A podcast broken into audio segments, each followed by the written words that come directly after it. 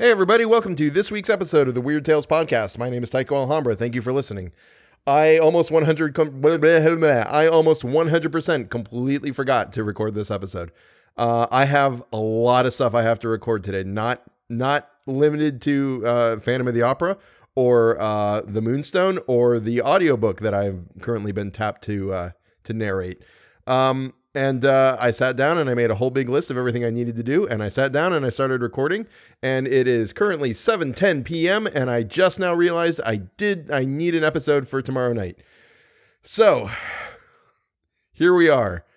Um, thank you all so much for listening. I really appreciate it. Um, we're gonna get we're gonna get into the story real quick here, but I want just want to say that I know things are rough. Uh, like and and this is a this in particular is a very stressful time and it's going to get it's it's going to get worse. I know it is. I know that that everything surrounding everything that's going on in the country right now is just incredibly stressful and I just I want I want you to know that no matter what happens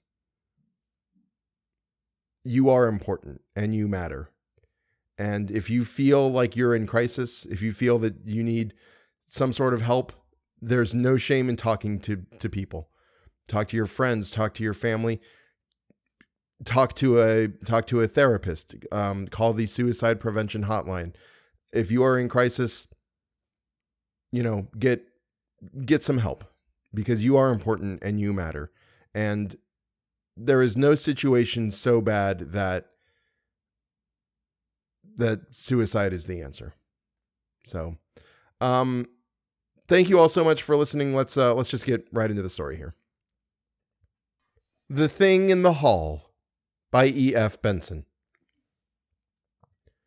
The following pages are the account given me by Dr. Ashton of The Thing in the Hall. I took notes, as copious as my quickness of hand allowed me from his dictation, and subsequently read to him this narrative in its transcribed and connected form. This was on the day before his death, which indeed probably occurred within an hour after I had left him. And as readers of inquests and such atrocious literature may remember, I had to give evidence before the coroner's jury. Only a week before Dr. Ashton had to give similar evidence, but as a medical expert, with regard to the death of his friend Louis Fielder, which occurred in a manner identical with his own. As a specialist, he said he believed that his friend had committed suicide while of unsound mind, and the verdict was brought in accordingly.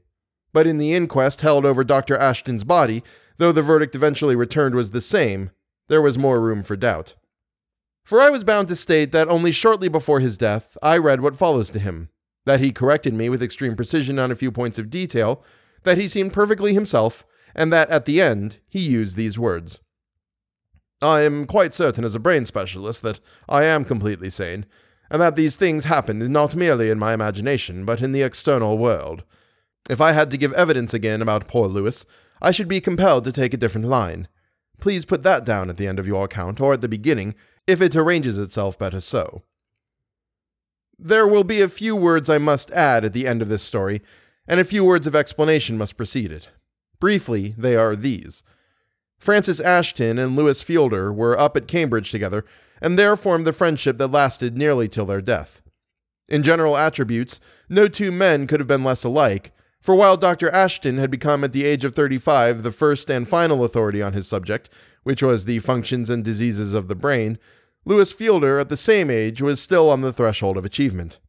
Ashton, apparently without any brilliance at all, had by careful and incessant work arrived at the top of his profession, while Fielder, brilliant at school, brilliant at college, and brilliant ever afterwards, had never done anything. He was too eager, so it seemed to his friends, to set about the dreary work of patient investigation and logical deductions. He was forever guessing and prying and striking out luminous ideas, which he left burning, so to speak, to illumine the work of others.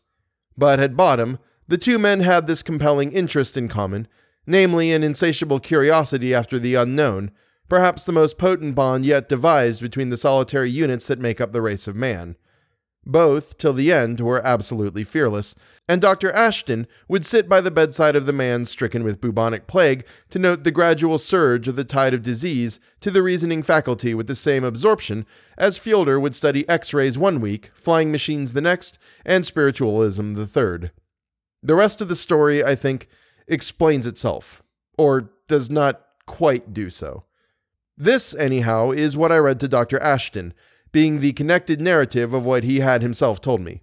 It is he, of course, who speaks. After I returned from Paris, where I had studied under Charcot, I set up practice at home. The general doctrine of hypnotism, suggestion, and cure by such means had been accepted even in London by this time, and owing to a few papers I had written on the subject, together with my foreign diplomas, I found that I was a busy man almost as soon as I had arrived in town.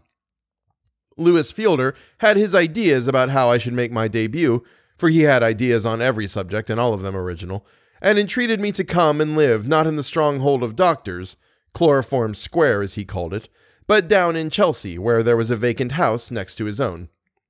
Who cares where a doctor lives, he said, so long as he cures people? Besides, you don't believe in old methods. Why believe in old localities? Oh, there is an atmosphere of painless death in Chloroform Square. Come and make people live instead and on most evenings I shall have so much to tell you, I can't drop in across half of London. Now, if you have been abroad for five years, it is a great deal to know that you have any intimate friend at all still left in the metropolis, and as Louis said, to have that intimate friend next door is an excellent reason for going next door. Above all, I remembered from Cambridge days what Louis's dropping in meant.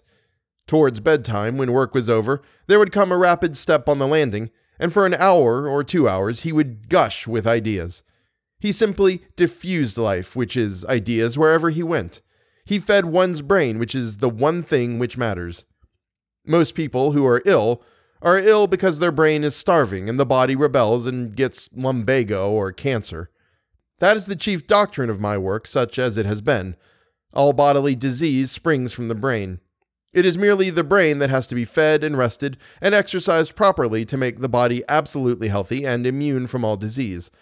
But when the brain is affected, it is as useful to pour medicines down the sink as make your patient swallow them, unless, and this is a paramount limitation, unless he believes in them. I said something of the kind to Louis one night, when at the end of a busy day I had dined with him. We were sitting over coffee in the hall, or so it is called, where he takes his meals. Outside, his house is just like mine and 10,000 other small houses in London. But on entering, instead of finding a narrow passage with a door on one side leading to the dining room, which again communicates with a small back room called the study, he has had the sense to eliminate all unnecessary walls, and consequently, the whole ground floor of his house is one room, with stairs leading up to the first floor. Study, dining room, and passage have been knocked into one. You enter a big room from the front door. The only drawback is that the postman makes loud noises close to you as you dine, and just as I made these commonplace observations to him about the effect of the brain on the body and the senses, there came a loud rap somewhere close to me that was startling. You ought to muffle your knocker, I said. Anyhow, during the time of meals. Louis leaned back and laughed. There isn't a knocker, he said. You were startled a week ago and said the same thing, so I took the knocker off. The letters slide in now. But you heard a knock, did you? Didn't you? said I. Why, certainly, but it wasn't the postman. It was the thing. I don't know what it is. That makes it so interesting. Now, if there is one thing that the hypnotist, the believer in unexplained influences, detests and despises, it is the whole root notion of spiritualism. Drugs are not more opposed to this belief than the exploded, discredited idea of the influence of spirits on our lives and both are discredited for the same reason. It is easy to understand how brain can act on brain, just as it is easy to understand how body can act on body, so that there is no more difficulty in the reception of the idea that the strong mind can direct the weak one than there is in the fact of a wrestler of greater strength overcoming one of less. But that spirit should rap at furniture and divert the course of events is as absurd as administering phosphorus to strengthen the brain. That was what I thought then. However, I felt sure it was the postman and instantly rose and went to the door. There were no letters in the box, and I opened the door. The postman was just ascending the steps. He gave the letters into my hand. Louis was sipping his coffee when I came back to the table. Have you ever tried table turning? he asked. It's rather odd. No, and I have not tried violet leaves as a cure for cancer, I said. Oh, try everything, he said. I know that that is your plan, just as it is mine. All these years that you've been away, you've tried all sorts of things. First with no faith, then with just a little faith, and finally with mountain moving faith. Why, you didn't believe in hypnotism at all when you went to Paris. He rang the bell as he spoke, and his servant came up and cleared the table. While this was being done, we strolled about the room, looking at prints, with applause for a Bartolozzi that Louis had bought in the new cut, and dead silence over a Perdita which he had acquired at considerable cost. Then he sat down again at the table on which we had dined. It was round and mahogany heavy, with a central foot divided into claws. Try its weight, he said. See if you can push it about. So I held the edge of it in my hands and found that I could just move it. But that was all. It required the exercise of a good deal of strength to stir it. Now put your hands on the top of it, he said, and see what you can do. I could not do anything. My fingers merely slipped about on it, but I protested at the idea of spending the evening thus. I would much sooner play chess or noughts and crosses with you, I said, or even talk about politics than turn tables. You won't mean to push, nor shall I, but we shall push without meaning to. Louis nodded. Just a minute, he said. Let us both put our fingers only on the top of the table and push for all we are worth from right to left. We pushed. At least, I pushed, and I observed his fingernails. From pink, they grew to white because of the pressure he exercised, so I must assume that he pushed too. Once, as we tried this, the table creaked, but it did not move. Then there came a quick, peremptory rap. Not, I thought, on the front door, but somewhere in the room. It's the thing, said he. Today, as I speak to you, I suppose it was. But on that evening, it seemed only like a challenge. I wanted to demonstrate its absurdity. For five years, on and off, I've been studying rank spiritualism, he said. I haven't told you before because I wanted to lay before you certain phenomena which I can't explain, but which now seem to me to be at my command. You shall see and hear, and then decide if you will help me. And in order to let me see better, you are proposing to put out the lights, I said. Yes, you will see why. I'm here as a skeptic, said I. Skept away, said he. Next moment, the room was in darkness, except for a very faint glow of firelight. The window curtains were thick, and no street illumination penetrated them, and the familiar, cheerful sounds of pedestrians and wheeled traffic came in muffled. I was at the side of the table towards the door. Louis was opposite me, for I could see his figure dimly silhouetted against the glow from the smoldering fire. Put your hands on the table, he said, quite lightly, and how shall I say it? Expect. Still protesting in spirit, I expected. I could hear his breathing rather quickened, and it seemed to me odd that anybody could find excitement in standing in the dark over a large mahogany table, expecting. Then, through my fingertips laid lightly on the table, there began to come a faint vibration like nothing so much as the vibration through the handle of a kettle when water is beginning to boil inside it. This got gradually more pronounced and violent till it was like the throbbing of a motor car. It seemed to give off a low humming note. Then, quite suddenly, the table seemed to slip from under my fingers and began very slowly to revolve. Keep your hands on it and move with it, said Louis, and as he spoke, I saw his silhouette pass away from in front of the fire, moving as the table moved. For some moments there was silence, and we continued, rather absurdly, to circle round, keeping step, so to speak, with the table. Then Louis spoke again, and his voice was trembling with excitement. Are you there? he said. There was no reply, of course, and he asked it again. This time, there came a rap like that which I had thought during dinner to be the postman. But whether it was that the room was dark, or that despite myself I felt rather excited too, it seemed to me now to be far louder than before. Also, it appeared to come neither from here nor there, but to be diffused through the room. Then the curious revolving of the table ceased, but the intense, violent throbbing continued. My eyes were fixed on it, though owing to the darkness I could see nothing, when quite suddenly a little speck of light moved across it, so that for an instant I saw my own hands. Then came another, and another, like the spark of matches struck in the dark, or like fireflies crossing the dusk in southern gardens. Then came another knock of shattering loudness, and the throbbing of the table ceased, and the lights vanished. Such were the phenomena at the first seance at which I was present, but Fielder, it must be remembered, had been studying, expecting, he called it, for some years. To adopt spiritualistic language, which at that time I was very far from doing, he was the medium, I merely the observer. And all the phenomena I had seen that night were habitually produced or witnessed by him. I make this limitation since he told me that certain of them now appeared to be outside his own control altogether. The knockings would come when his mind, as far as he knew, was entirely occupied in other matters, and sometimes he had even been awakened out of sleep by them. The lights were also independent of his volition. Now, my theory at the time was that all these things were purely subjective in him, and that what he expressed by saying that they were out of his control meant that they had become fixed and rooted in the unconscious self, of which we know so little, but which more and more we see to play so enormous a part in the life of a man. In fact, it is not too much to say that the vast majority of our deeds spring, apparently without volition, from this unconscious self. All hearing is the unconscious exercise of the aural nerve, all seeing of the optic, all walking, all ordinary movement seem to be done without the exercise of will on our part.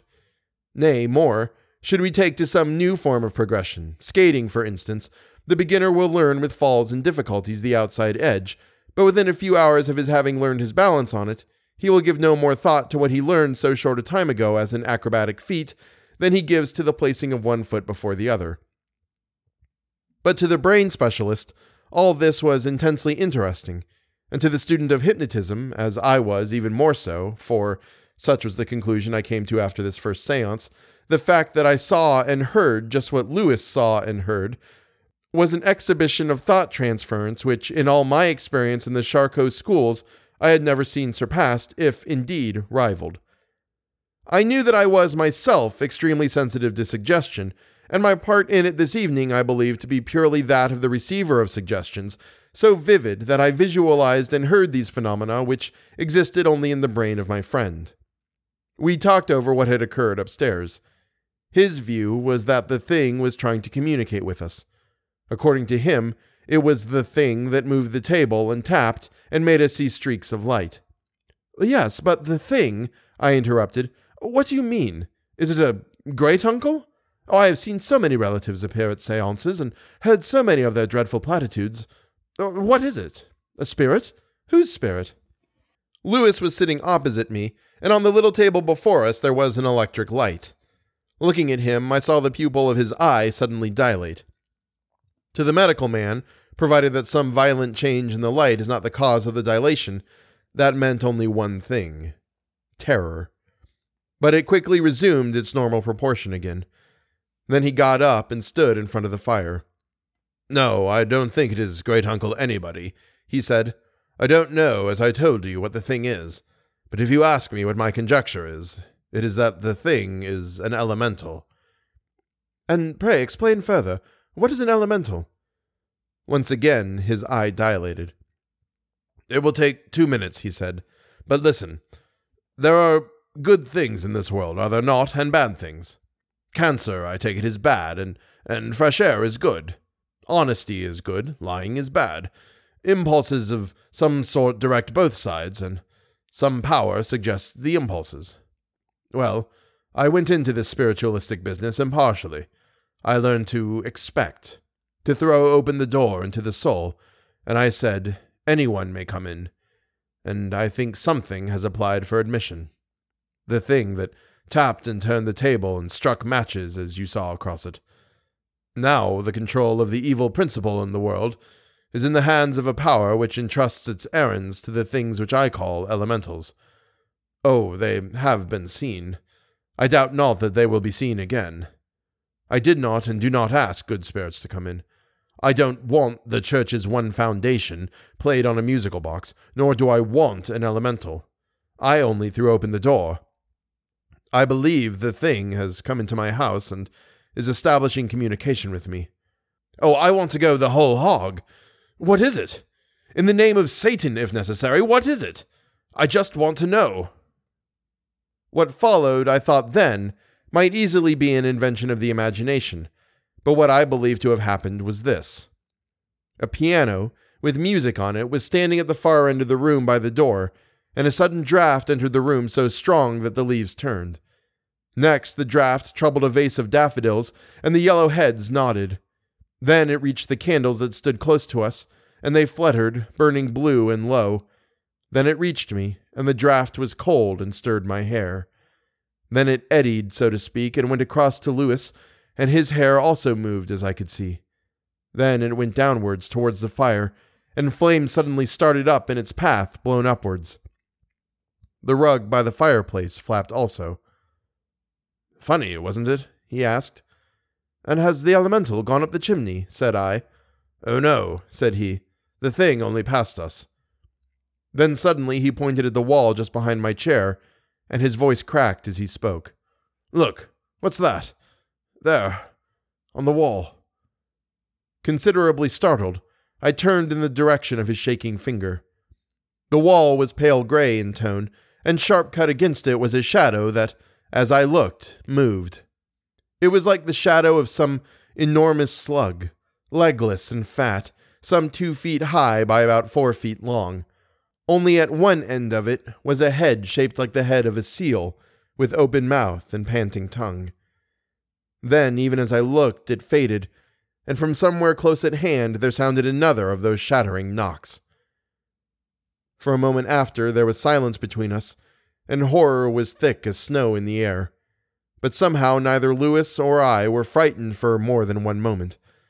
The whole thing was so absorbingly interesting. That's what I mean by its being outside my control, he said.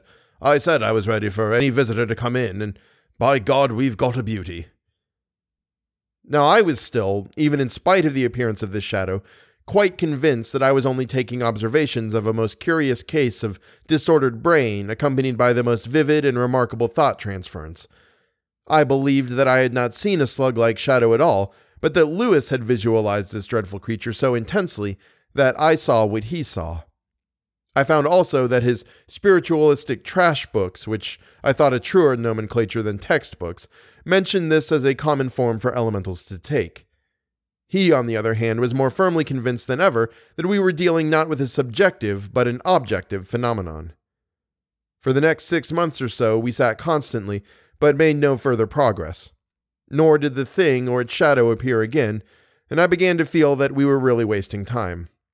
Then it occurred to me to get in a so called medium, induce hypnotic sleep, and see if we could learn anything further.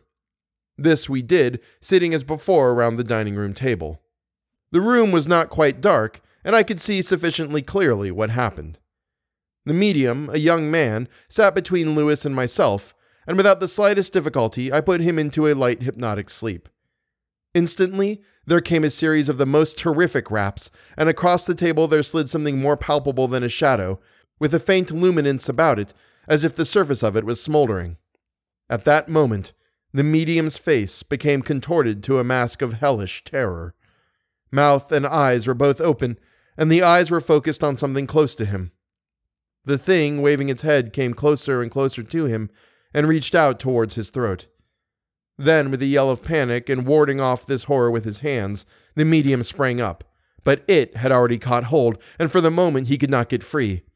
Then, simultaneously, Louis and I went to his aid, and my hands touched something cold and slimy. But pull as we could, we could not get it away. There was no firm handhold to be taken. It was as if one tried to grasp slimy fur, and the touch of it was horrible, unclean, like a leper. Then, in a sort of despair, though I could still not believe that the horror was real, for it must be a vision of diseased imagination, I remembered that the switch of the four electric lights was close to my hand. I turned them all on. There on the floor lay the medium. Louis was kneeling by him with a face of wet paper, but there was nothing else there. Only the collar of the medium was crumpled and torn, and on his throat were two scratches that bled. The medium was still in hypnotic sleep, and I woke him. He felt at his collar, put his hand to his throat, and found it bleeding, but as I expected, knew nothing whatever of what had passed. We told him that there had been an unusual manifestation, and he had, while in sleep, wrestled with something. We had got the result we wished for, and were much obliged to him. I never saw him again. A week after that, he died of blood poisoning.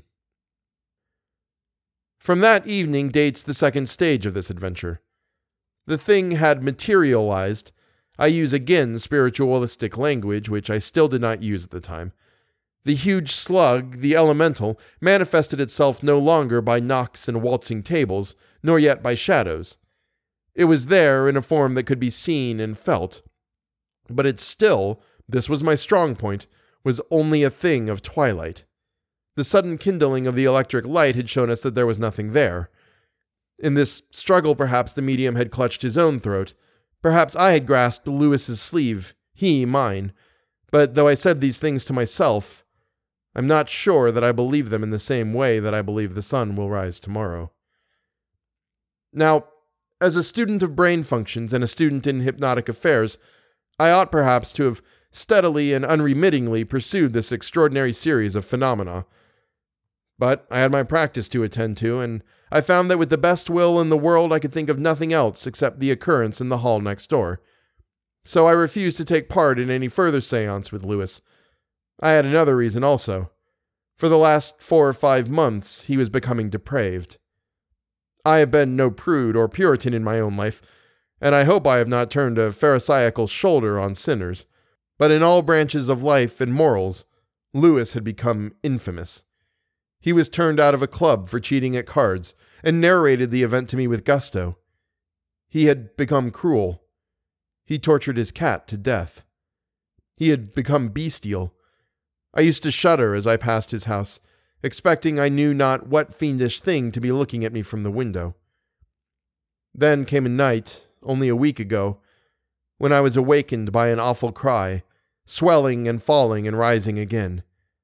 It came from next door. I ran downstairs in my pajamas and out into the street. The policeman on the beat had heard it too, and it came from the hall of Louis's house, the window of which was open. Together we burst the door in. You know what we found. The screaming had ceased but a moment before, but he was dead already. Both jugulars were severed, torn open. It was dawn, early and dusky, when I got back to my house next door. Even as I went in, something seemed to push by me, something soft and slimy. It could not be Louis's imagination this time. Since then, I have seen glimpses of it every evening. I am awakened at night by tappings, and in the shadows in the corner of my room there sits something more substantial than a shadow. Within an hour of my leaving Dr. Ashton, the quiet street was once more aroused by cries of terror and agony. He was already dead, and in no other manner than his friend, when they got into the house.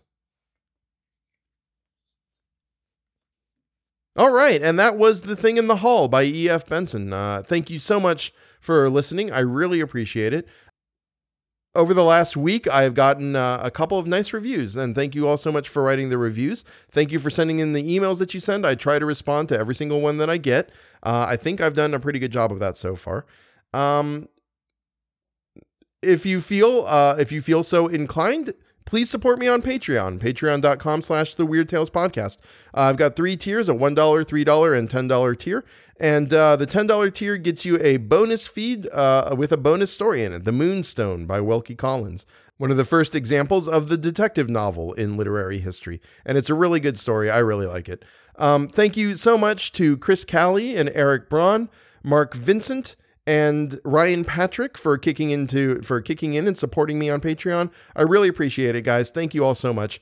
Um, that is it for this episode. Please feel free to leave me a rating and a review on iTunes. Uh, and I will, uh, the Phantom of the Opera will pick up again tomorrow night. And I will see you next week. Well, actually, I guess I won't. I will see you tomorrow night because I'm doing the Phantom of the Opera. I don't know why I'm bothered to say that. It's just because it's my signing off thing. Shut up, Tycho. Da da da da da da. Here's the bloops. For I was bound to state that only shortly before his death, I read what follows to him. But to the brain specialist, all this was intensely interesting, and to the student of hypnotism, as I was even more so, for such was the conclusion I came to after this first seance, the fact that I saw and heard just what Louis saw and heard was an exhibition of thought transference which, in all my experience in the Charcot schools, I had never seen surpassed, if indeed rivaled. That was a mother humper of a sentence. Jeez Louise. All right, that was The Thing in the Hall by E.F. Benson. Thank you all so much for listening. I really appreciate everybody who uh, just continues to listen uh, week after week. I'm trying to type as I talk, and I'm just going to start this whole thing over, and this is going to go in the blooper reel.